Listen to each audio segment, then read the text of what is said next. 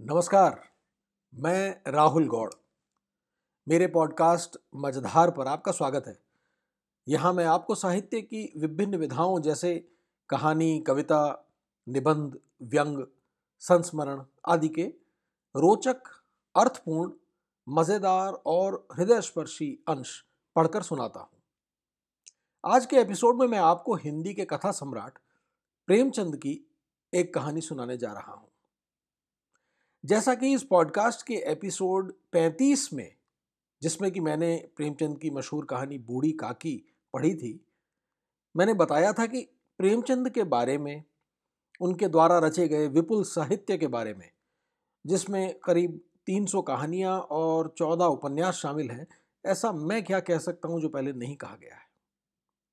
हिंदी के अधिकतर पाठक प्रेमचंद की प्रसिद्ध कहानी नमक का दारोगा पढ़ चुके हैं। आपने अगर नहीं पढ़ी है तो ज़रूर पढ़ें। पर आज जो मैं कहानी सुनाने जा रहा हूँ, इसका शीर्षक है दारोगा जी। नमक का दारोगा कहानी के कर्तव्यनिष्ठ दारोगा वंशीधर के गंभीर और ज़िम्मेदारी भरे संसार से अलग, बल्कि कहूँ कि उलट, एक शरारती और मजाहिया कहानी है ये दरोगा जी। कहानी पढ़ने से पहले ये बताता चलूँ कि ये कहानी मुझे इंटरनेट पर मिली और कुछ एक दो जगह कुछ शब्दों या वाक्यांशों में ऐसा लग सकता है कि गलती है। उसके लिए मैं क्षमा प्रार्थी हूँ, पर आप निश्चिंत रहें, इससे कहानी के आनंद में कमी ना होगी। तो लीजिए, कहानी शुरू करते हैं, जिसका शीर्षक है, दारोगा जी। कल शाम को एक ज़रूरत से तांगे पर बैठा हुआ जा रहा था कि रास्ते में एक और महाशय तांगे पर आ बैठे। तांगे वाला उन्हें बैठाना तो न चाहता था, पर इनकार भी न कर सकता था। पुलिस के आदमी से झगड़ा कौन मोल ले? ये साहब किसी थाने के दारोगा थे। एक मुकदमे की पैरवी करने सदर आए थे। मेरी आदत है कि पुलिस वालों से बहुत कम बोलता हूँ। सच पूछिए तो मुझे उनकी सूरत से नफरत है। उनके हाथों प्रजा को कितने कष्ट उठाने पड़ते हैं, इसका अनुभव इस जीवन में कई बार कर चुका हूँ। मैं ज़रा एक तरफ़ खिसक गया और मुँह फेरकर दूसरी ओर देखने लगा कि दारोगा जी बोले, जनाब, ये आम शिकायत है कि पुलिस वाले बहुत रिश्वत लेते हैं, लेकिन यह कोई नहीं देखता कि पुलिस वाले रिश्वत लेने के लिए कितने मजबूर किए जाते हैं। अगर पुलिस वाले रिश्वत लेना बंद कर दें तो मैं हलफ से कहता हूँ, ये जो बड़े बड़े ऊँची पगड़ियों वाले रईस नज़र आते हैं, सब के सब जेल खाने के अंदर बैठे दिखाई दें। अगर हर एक मामले का चालान करने लगें तो दुनिया पुलिस वालों को और भी बदनाम करे। आपको यकीन ना आएगा जनाब रुपए की थैलियाँ गले लगाई जाती हैं। हम हज़ार इनकार करें, पर चारों तरफ़ से ऐसे दबाव पड़ते हैं कि लाचार होकर लेना ही पड़ता है। मैंने उपहास के भाव से कहा, जो काम रुपये लेकर किया जाता है, वही काम बिना रुपये लिए भी तो किया जा सकता है। दारोगा जी हंसकर बोले वह तो गुनाह बेलज्जत होगा, बंदा परवर। पुलिस का आदमी इतना कट्टर देवता नहीं होता, और मेरा ख्याल है कि शायद कोई इंसान भी इतना बेलॉस नहीं हो सकता। और सिंगों के लोगों को भी देखता हूँ, मुझे तो कोई देवता ना मिला। मैं अभी इसका कुछ जवाब दे ही रहा था कि एक मियाँ साहब लंबी अचकन पहने, तुर्की टोपी लगाए, तांगे के सामने से निकले। दारोगा जी ने उन्हें देखते ही झुक कर सलाम किया और शायद मिजाज शरीफ पूछना चाहते थे कि उस भले आदमी ने सलाम का जवाब गालियों से देना शुरू किया। जब तांगा कई कदम आगे निकल आया तो वह एक पत्थर लेकर तांगे के पीछे दौड़ा। तांगे वाले ने घोड़े को तेज किया। उस भले मानुस ने भी कदम तेज किए और पत्थर फेंका। मेरा सिर बाल बाल बच गया। उसने दूसरा पत्थर उठाया। वह हमारे सामने आकर गिरा। तीसरा पत्थर इतनी ज़ोर से आया कि दारोगा जी के घुटने में बड़ी चोट आई। पर इतनी देर में तांगा इतनी दूर निकल आया था कि हम पत्थरों की मार से दूर हो गए थे। हाँ गालियों की मार अभी तक जारी थी। जब तक वह आदमी आँखों से ओझलने हो गया हम उसे एक हाथ में पत्थर उठाए, गालियाँ बकते हुए देखते रहे। जब ज़रा चित्त शांत हुआ, मैंने दारोगा जी से पूछा, ये कौन आदमी है साहब? कोई पागल तो नहीं है? दारोगा जी ने घुटने को सहलाते हुए कहा, पागल नहीं है साहब, मेरा पुराना दुश्मन है। मैंने समझा था जालिम पिछली बातें भूल गया होगा, वरना मुझे क्या पड़ी थी कि सलाम करने जाता? मैंने पूछा, आपने इसे किसी मुकदमे में सजा दिलाई होगी? बड़ी लंबी दास्तान है जनाब, बस इतना ही समझ लीजिए कि इसका बस चले तो मुझे ज़िंदा ही निकल जाए। आप तो शक की आग को और भड़का रहे हैं। अब तो वह दास्तान सुने बगैर तस्कीन न होगी। दारोगा जी ने पहलू बदल कर कहा, अच्छी बात है, सुनिए। कई साल हुए मैं सदर में ही तैनात था। बेफिक्री के दिन थे, ताज़ा खून, एक माशूक से आँख लड़ गई। आमद रफ्त शुरू हुई अब भी जब उस हसीना की याद आती है तो आँखों से आँसू निकल आते हैं।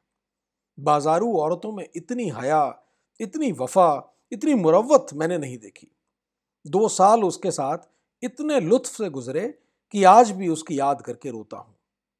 मगर किस्से को बढ़ाऊँगा नहीं, वरना अधूरा ही रह जाएगा। मुख्तसर यह है कि दो साल के बाद मेरे तबादले का हुक्म आ गया। उस वक्त दिल को जितना सदमा पहुँचा उसका ज़िक्र करने के लिए दफ्तर चाहिए। बस यही जी चाहता था कि इस्तीफ़ा दे दूँ। उस हसीना ने यह खबर सुनी तो उसकी जान सी निकल गई। सफ़र की तैयारी के लिए मुझे तीन दिन मिले थे। ये तीन दिन हमने मंसूबे बांधने में काटे। उस वक्त मुझे अनुभव हुआ कि औरतों को अक्ल से खाली समझने में हमने कितनी बड़ी गलती की है। मेरे मंसूबे शेख चिल्ली कैसे होते थे। कलकत्ते भाग चलें वहाँ कोई दुकान खोल दें। या इसी तरह कोई दूसरी तजवीज़ करता। लेकिन वह यही जवाब देती कि अभी वहाँ जाकर अपना काम करो।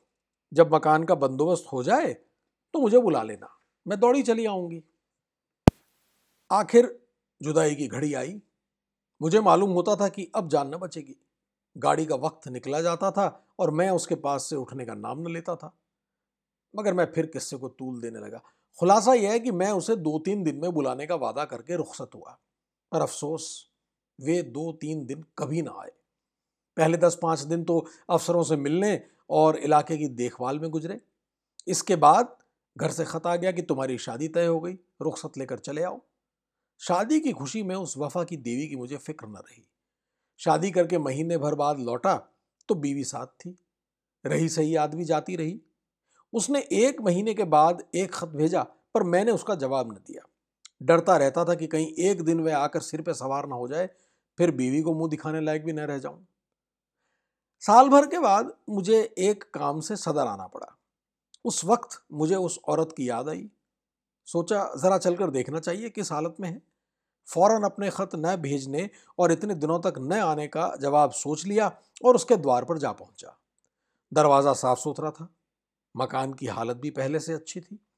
दिल की खुशी हुई कि इसकी हालत उतनी ख़राब नहीं है जितनी मैंने समझी थी और क्यों ख़राब होने लगी। मुझ जैसे दुनिया में क्या और आदमी ही नहीं है। मैंने दरवाज़ा खटखटाया। अंदर से वह बंद था। आवाज़ आई, कौन है? मैंने कहा, वाह, इतनी जल्दी भूल गई। मैं हूँ बशीर। कोई जवाब ना मिला। आवाज़ उसी की थी, इसमें शक नहीं, फिर दरवाज़ा क्यों नहीं खोलती? ज़रूर मुझसे नाराज़ है। मैंने फिर किवाड़ खटखटाए और लगा अपनी मुसीबतों का किस्सा सुनाने। कोई पंद्रह मिनट के बाद दरवाज़ा खुला। हसीना ने मुझे इशारे से अंदर बुलाया और चट किवाड़ बंद कर लिए।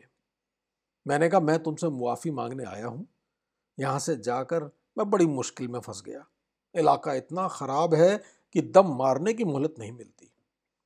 हसीना ने मेरी तरफ़ न देखकर ज़मीन की तरफ़ ताकते हुए कहा, मुआफ़ी किस बात की?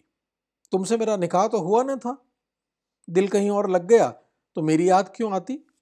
मुझे तुमसे कोई शिकायत नहीं। जैसा और लोग करते हैं वैसा ही तुमने किया। यही क्या कम है कि इतने दिनों बाद इधर आ तो गए? रहे तो खैरियत से? आ, किसी तरह ज़िंदा हूँ। हाँ शायद जुदाई में घुलते घुलते ये तोन निकल आई है। खुदा झूठ ना बुलवाए तब से दूने हो गए। मैंने झेपते हुए कहा ये सारा बलगम का फिसाद है भला मोटा में क्या होता? उधर का पानी निहायत बलगमी है। तुमने तो मेरी याद ही भुला दी। उसने अब की मेरी ओर तेज निगाहों से देखा और बोली, खत का जवाब तक न दिया। उल्टे मुझी को इल्ज़ाम देते हो। मैं तुम्हें शुरू से बेवफा समझती थी और तुम वैसे ही निकले। बीवी लाए और मुझे खत तक ना लिखा। मैंने ताजुब से पूछा, तुम्हें कैसे मालूम हुआ कि मेरी शादी हो गई? उसने रुखाई से कहा यह पूछकर क्या करोगे? झूठ तो नहीं कहती। बेवफा बहुत देखे, लेकिन तुम सबसे बढ़कर निकले। तुम्हारी आवाज़ सुनकर जी में तो आया कि दुत्कार दूँ। लेकिन यह सोचकर दरवाज़ा खोल दिया कि अपने दरवाजे पर किसी को क्या जलील करूँ। मैंने कोट उतार कर खूंटी पर लटका दिया, जूते भी उतार डाले और चारपाई पर लेट कर बोला, लैली, देखो, इतनी बेरहमी से पेश ना आओ। मैं तो अपनी ख़ताओं को खुद तस्लीम करता हूँ और इसलिए अब तुमसे मुआफ़ी मांगने आया हूँ। ज़रा अपने नाजुक हाथों से एक पान तो खिला दो। सच कहना, तुम्हें मेरी याद काहे को आती होगी? कोई और यार मिल गया होगा? लैली पानदान खोल कर पान बनाने लगी कि एकाएक किसी ने किवाड़ खटखटाए। मैंने घबराकर पूछा, यह कौन शैतान आप पहुँचा हसीना ने होठों पर उंगली रखते हुए कहा, यह मेरे शौहर हैं। तुम्हारी तरफ़ से जब निराश हो गई तो मैंने इनके साथ निकाह कर लिया। मैंने त्योरिया चढ़ाकर कहा तो तुमने मुझसे पहले क्यों ना बता दिया? मैं उल्टे पाँव लौट ना जाता। ये नौबत क्यों आती? न जाने कब की ये कसर निकाली। मुझे क्या मालूम कि ये इतने जल्द आ पहुँचेंगे? रोज तो पहर रात गए आते थे। फिर तुम इतनी दूर से आए थे, तुम्हारी कुछ खातिर भी तो करनी थी। ये अच्छी खातिर की। बताओ, अब मैं जाऊँ कहाँ? मेरी समझ में खुद कुछ नहीं आ रहा है अल्लाह, किस अजाब में फंसी? इतने में उन साहब ने दरवाज़ा खटखटाया। ऐसा मालूम होता था कि किवाड़ तोड़ डालेगा। हसीना के चेहरे पर एक रंग आता था, एक रंग जाता था। बेचारी खड़ी काँप रही थी। बस जवान से यही निकलता था, या अल्लाह, रहम कर। बाहर से आवाज़ आई, अरे, तुम क्या सरे शाम से सो गई? अभी तो आठ भी नहीं बजे, कहीं सांप तो नहीं सूंघ गया? अल्लाह जानता है अब और देर की तो किवाड़ चिड़वा डालूँगा। मैंने गिड़गिड़ा कर कहा, खुदा के लिए मेरे छिपने की कोई जगह बताओ। पिछवाड़े कोई दरवाज़ा नहीं? ना। संडास तो है, सबसे पहले वे वहीं जाएँगे। अच्छा वह सामने कोठरी कैसी है? हाँ है तो लेकिन कहीं कोठरी खोलकर देखा तो? क्या बहुत डबल आदमी है? तुम जैसे दो को बगल में दबा ले तो खोल दो कोठरी। वो जो ही अंदर आएगा, मैं दरवाज़ा खोलकर निकल भागूँगा। हसीना ने कोठरी खोल दी। मैं अंदर जा घुसा। दरवाज़ा फिर बंद हो गया। मुझे कोठरी में बंद करके हसीना ने जाकर सदर दरवाज़ा खोला और बोली, क्यों किवाड़ तोड़े डालते हो? आ तो रही हूँ। मैंने कोठरी के किवाड़ों से के दराजों से देखा। आदमी क्या? पूरा देव था। अंदर आते ही बोला, तुम सरे शाम से सो गई थी? हाँ जरा आँख लग गई थी। मुझे तो ऐसा मालूम हो रहा था कि तुम किसी से बातें कर रही हो। वहम की दवा तो लुकमान के पास भी नहीं। मैंने साफ़ सुना, कोई ना कोई था ज़रूर। तुमने उसे कहीं छिपा रखा है। इन्हीं बातों पर तुमसे मेरा जी जलता है। सारा घर तो पड़ा है, देख क्यों नहीं लेते? देखूँगा तो मैं ज़रूर ही, लेकिन तुमसे सीधे सीधे पूछता हूँ। बतला दो कौन था? हसीना ने कुंजियों का गुच्छा फेंकते हुए कहा, और कोई था तो घर में ही ना होगा? लो, सब जगह देखाओ सुई तो है नहीं कि मैंने कहीं छिपा दी हो। वह शैतान इन चकमों में ना आया। शायद पहले भी ऐसा ही चरका खा चुका था। कुंजियों का गुच्छा उठाकर सबसे पहले मेरी कोठरी के द्वार पर आया और उसके ताले को खोलने की कोशिश करने लगा। गुच्छे में उस ताले की कुंजी न थी। बोला, इस कोठरी की कुंजी कहाँ है? हसीना ने बनावटी ताजुब से कहा, अरे तो क्या उसमें कोई छिपा बैठा है? वे तो लकड़ियों से भरी पड़ी है। तुम कुंजी दे दो ना। तुम भी कभी कभी पागलों के से काम करने लगते हो। अंधेरे में कोई सांप बिच्छू निकल आए तो? ना भैया, मैं उसकी कुंजी ना दूँगी। बला से सांप निकल आएगा अच्छा ही हो निकल आए। इस बेहयाई की ज़िंदगी से तो मौत ही अच्छी। हसीना ने इधर उधर तलाश करके कहा, न जाने उसकी कुंजी कहाँ रख दी, ख्याल नहीं आता। इस कोठरी में तो मैंने और कभी ताला नहीं देखा। मैं तो रोज लगाती हूँ। शायद कभी लगाना भूल गई हूँ तो नहीं कह सकती। तो तुम कुंजी ना दोगी। कहती तो हूँ, इस वक्त नहीं मिल रही है। कह देता हूँ, कच्चा ही खा जाऊँगा। अब तक तो मैं किसी तरह जब्त किए खड़ा रहा। बार बार अपने ऊपर गुस्सा आ रहा था कि यहाँ क्यों आया? न जाने ये शैतान कैसे पेश आए। कहीं तैश में आकर मार ही न डाले। मेरे हाथों में तो कोई छुरी भी नहीं। या खुदा, अब तू ही मालिक है। दम रोके हुए खड़ा था कि एक पल का भी मौका मिले तो निकल भागूं। लेकिन जब उस मरदूद ने किवाड़ों को ज़ोर से दमदमाना शुरू किया, तब तो रूह ही फना हो गई। इधर उधर निगाह डाली कि किसी कोने में छिपने की जगह है या नहीं। किवाड़ के दराजों से कुछ रोशनी आ रही थी। ऊपर जो निगाह उठाई तो एक मचान सा दिखाई दिया। डूबते को तिनके का सहारा मिल गया। उचक कर चाहता था कि ऊपर चढ़ जाऊँ, कि मचान पर एक आदमी को बैठे देखकर उस हालत में मेरे मुँह से चीख निकल गई। ये हज़रत अचकन पहने, घड़ी लगाए, एक खूबसूरत साफा बाँध, उकड़ू बैठे हुए थे। अब मुझे मालूम हुआ कि मेरे लिए दरवाज़ा खोलने में हसीना ने इतनी देर क्यों की थी। अभी इनको देख ही रहा था कि दरवाजे पर मूसल की चोटें पड़ने लगी। मामूली किवाड़ तो थे ही। तीन चार चोटों में दोनों किवाड़े नीचे आ रहे और वो मरदूद लालटेन लिए कमरे में घुसा। उस वक्त मेरी क्या हालत थी, इसका अंदाज़ा आप खुद कर सकते हैं। उसने मुझे देखते ही लालटेन रख दी और मेरी गर्दन पकड़कर बोला अच्छा आप यहाँ तशरीफ़ रखते हैं? आइए, आपकी कुछ खातिर करूँ। ऐसे मेहमान रोज कहाँ मिलते हैं? यह कहते हुए उसने मेरा एक हाथ पकड़कर इतने ज़ोर से बाहर की तरफ़ ढकेला कि मैं आँगन में औंधा जा गिरा। उस शैतान की आँखों से अंगारे निकल रहे थे। मालूम होता था उसके ओंठ मेरा खून चूसने के लिए बढ़े आ रहे हैं। मैं अभी ज़मीन से उठने भी न पाया था कि वह कसाई एक बड़ा सा तेज छुरा लिए मेरी गर्दन पर आ पहुँचा। मगर जनाब, हूँ पुलिस का आदमी। उस वक्त मुझे एक चाल सूझ गई। उसने मेरी जान बचा ली वरना आज आपके साथ तांगे पर ना बैठा होता। मैंने हाथ जोड़कर कहा, हुजूर, मैं बिल्कुल बेकसूर हूँ।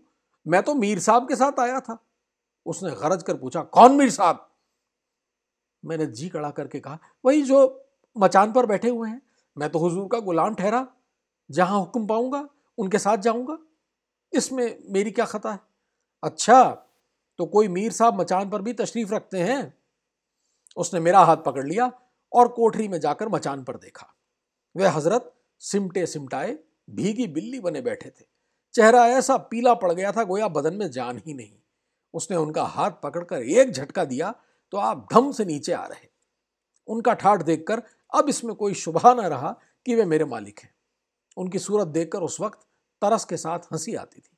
तू कौन है वे जी मैं मैं, मेरा मकान, ये आदमी झूठा है, ये मेरा नौकर नहीं है। तू यहाँ क्या करने आया था? मुझे ये बदमाश धोखा देकर लाया था, मेरी तरफ़ देखकर कहा। यह क्यों नहीं कहता कि मज़े उड़ाने आया था? दूसरों पर इल्ज़ाम रखकर अपनी जान बचाना चाहता है, सुअर। ले, तू भी क्या समझेगा कि किसके पाले पड़ा था? यह कहकर उसने उसी तेज छुरे से उन साहब की नाक काट ली। मैं मौका पाकर बेतहाशा भागा। लेकिन हाय हाय की आवाज़ मेरे कानों में आ रही थी। इसके बाद उन दोनों में कैसी छनी? हसीना के सिर पर क्या आफत आई, इसकी मुझे कुछ खबर नहीं। मैं तब से बीसों बार सदर आ चुका हूँ, पर उधर भूल कर भी नहीं गया। ये पत्थर फेंकने वाले हज़रत वही हैं, जिनकी नाक कटी थी। आज न जाने कहाँ से दिखाई पड़ गए, और मेरी शामत आई कि उन्हें सलाम कर बैठा। आपने उनकी नाक की तरफ़ शायद ख्याल नहीं किया। मुझे अब ख्याल आया कि उस आदमी की नाक कुछ चिपटी थी। बोला हाँ नाक कुछ चिपटी तो थी मगर आपने उस गरीब को बुरा चरका दिया। और करता ही क्या? ज़रूर दबा लेते, मगर चोर का दिल आधा होता है। उस वक्त अपनी अपनी पड़ी थी कि मुकाबला करने की सूझ थी कहीं उस रमझल्ले में धर लिया जाता तो आबरू अलग जाती और नौकरी से अलग हाथ धोता। हम्म मगर अब इस आदमी से होशियार रहना पड़ेगा। तो ये थी कहानी दरोगा जी। आशा है आपको पसंद आई होगी। ये एपिसोड समाप्त करने से पहले मैं आपका एक बार फिर धन्यवाद करता हूँ कि आप यहाँ पे आए और मेरी इस प्रस्तुति में समय दिया। मेरा आग्रह है कि इस पॉडकास्ट को रेटिंग ज़रूर दें ताकि आप जैसे सुधी श्रोताओं तक ये पॉडकास्ट और भी पहुँचे। इसे कृपया शेयर भी करें। और आखिरी और ज़रूरी बात, मुझे इसका फीडबैक ज़रूर दें। मेरा ईमेल आईडी है Rahul G Gaur at Gmail dot com आज इस एपिसोड को यहीं समाप्त करने की आज्ञा दीजिए। अगली बार किसी एपिसोड में फिर आपसे मुलाकात होती है। नमस्कार।